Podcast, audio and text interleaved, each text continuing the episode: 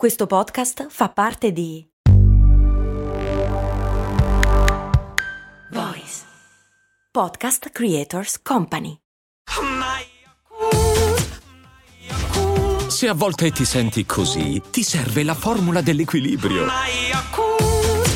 Yakult Balance, 20 miliardi di probiotici LCS più la vitamina D per ossa e muscoli. Il mio amico Max Corona, che è quello che fa il podcast Storie di Brand e il Daily Brandy, mi ha fatto una domanda che mi ha fregato, cioè perché le bottiglie di tè freddo hanno il collo più largo rispetto alle bottiglie, che ne so, di bibite frizzanti a caso?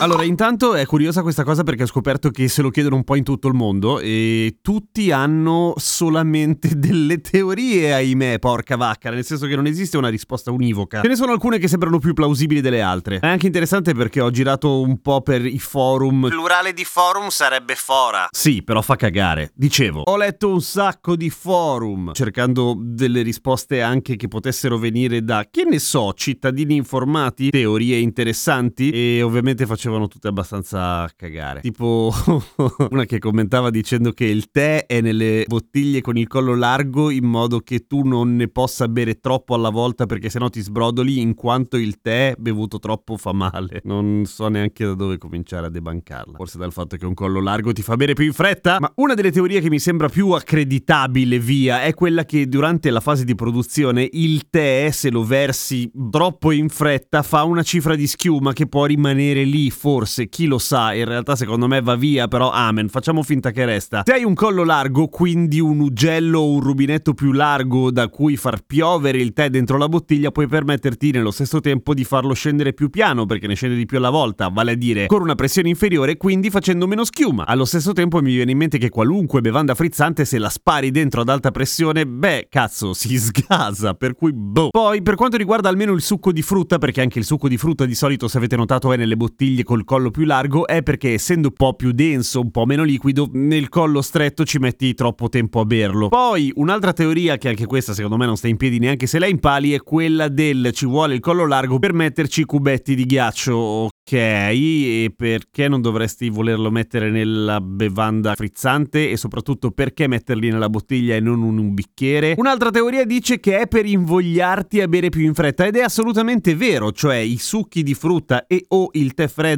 e o le bevande isotoniche sportive hanno tutto il collo largo e di solito te le zappi in un sorso solo, proprio perché c'è il collo largo effettivamente, per cui ne entra di più, è fisica cazzo. Ma allora perché se da un punto di vista del marketing questa roba ha senso, nel senso che ovviamente ne vendono di più se tu la consumi prima. Non vale anche per le bibite gassate e qua ci metto un po' di mia teoria, da purtroppo bevitore di bibite gassate compulsivo, che per quanto mi piacciono tantissimo, effettivamente non riesci a bere dei sorsoni ioni ioni quando hai appena aperto la bottiglia, perché le bibite gassate ti fanno quell'effetto che te le senti nel cervello se sono fredde e molto molto gasate, ok? Quindi in realtà le sorseggi più piano. In più c'è il fatto che da un collo largo una bibita gassata si sgasa prima, esattamente come avevamo raccontato dei flute, che sono quei bicchieri lunghi e stretti dove si mette lo champagne per evitare che si sgasi al volo. Per cui potrebbe avere senso questo, ad esempio, anche. Ma c'è anche un'altra teoria, cioè il fatto che da un punto di vista sempre di produzione industriale e dal punto di vista della fisica, una bibita gassata ovviamente tiene la bottiglia in pressione positiva, cioè quella roba per cui quando apri il tappo fa pss se il tappo è più stretto è più facile da fare, nel senso che se un tappo è largo deve essere anche più spesso per resistere alla tensione, quindi consumando più plastica, per cui antiecologico, ma va, non gliene frega una minchia, è solo che costa di più da produrre, per cui un tappo più stretto è effettivamente più efficiente. E allora perché l'acqua naturale te la vendono col tappo stretto? Potrebbe essere che a sto punto è meglio avere una bottiglia identica sia per l'acqua frizzante che per l'acqua naturale e avrebbe anche questo perfettamente senso, ma alla fine la cosa più probabile probabile è semplicemente che sia una scelta basata su quelle che sono le preferenze dei consumatori, cioè a noi consumatori alla fine piace di più la bevanda gasata da una bottiglia con il collo stretto e il tè freddo e o il succo da una bottiglia con il collo largo. Ok, visto che Max questa domanda me l'ha fatta attraverso una storia su Instagram, molti hanno già risposto dando la loro teoria, che poi in realtà è sempre la stessa, cioè perché, perché chi guida ad esempio per molte ore di fila per lavoro, che ne so, i camionisti nelle bottiglie a collo largo riuscirebbero a farci pipì. Ma non credo che a livello industriale pensino a questo utilizzo, anche perché vista la similitudine cromatica fra urina e tè potrebbe essere rischiosissimo eh, poi lasciarlo. Vabbè, a questo punto, visto che un po' di teorie le abbiamo, provate a dirmi la vostra sempre su Instagram, che magari arriviamo a capo di una soluzione. Ah, su Instagram sono Giampiero Kesten o Radio Kesten, uguale. A domani con cose molto umane.